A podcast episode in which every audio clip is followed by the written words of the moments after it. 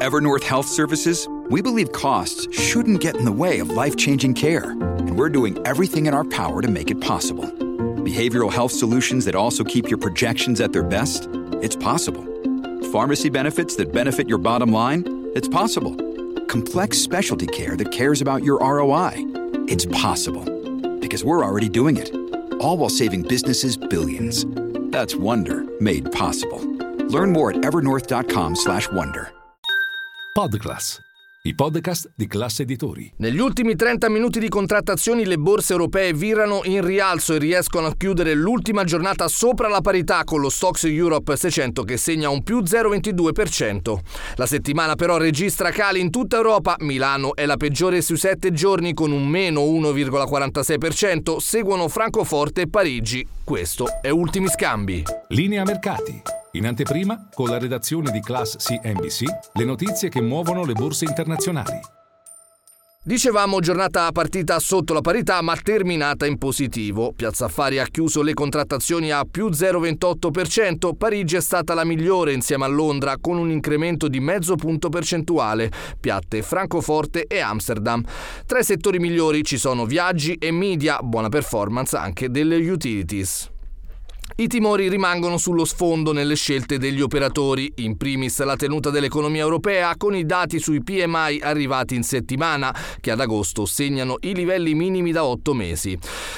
Si guarda poi all'esito della riunione della Banca Centrale Europea della prossima settimana e ancora all'aumento dei prezzi del petrolio dopo la decisione di Arabia Saudita e Russia di prolungare Italia la produzione fino a fine anno. I listini europei fanno anche i conti con le ipotesi di un ennesimo rialzo dei tassi da parte della Fed a novembre, probabilità che a oggi al 37%, il rialzo di quasi 4 punti percentuali rispetto ad una settimana fa, secondo il CME Group. Nel dettaglio a Piazza Affari domina Saipem più 4,85% che prima dell'apertura dei mercati ha annunciato di essersi aggiudicata due nuove commesse per attività offshore in Costa d'Avorio e in Italia per un valore complessivo di 850 milioni di euro. Tra le banche in recupero MPS più 2,1% dopo una settimana sotto pressione per le ipotesi di una cessione di una parte di quota del Tesoro, primo azionista di Siena. Tra i più acquistati anche Erg e Tenaris. Tra i peggiori ritroviamo Fineco dopo i dati deludenti per il mese di agosto per quanto riguarda la raccolta netta totale che è stata pari a 648 milioni di euro con deflussi di depositi pari a 517 milioni.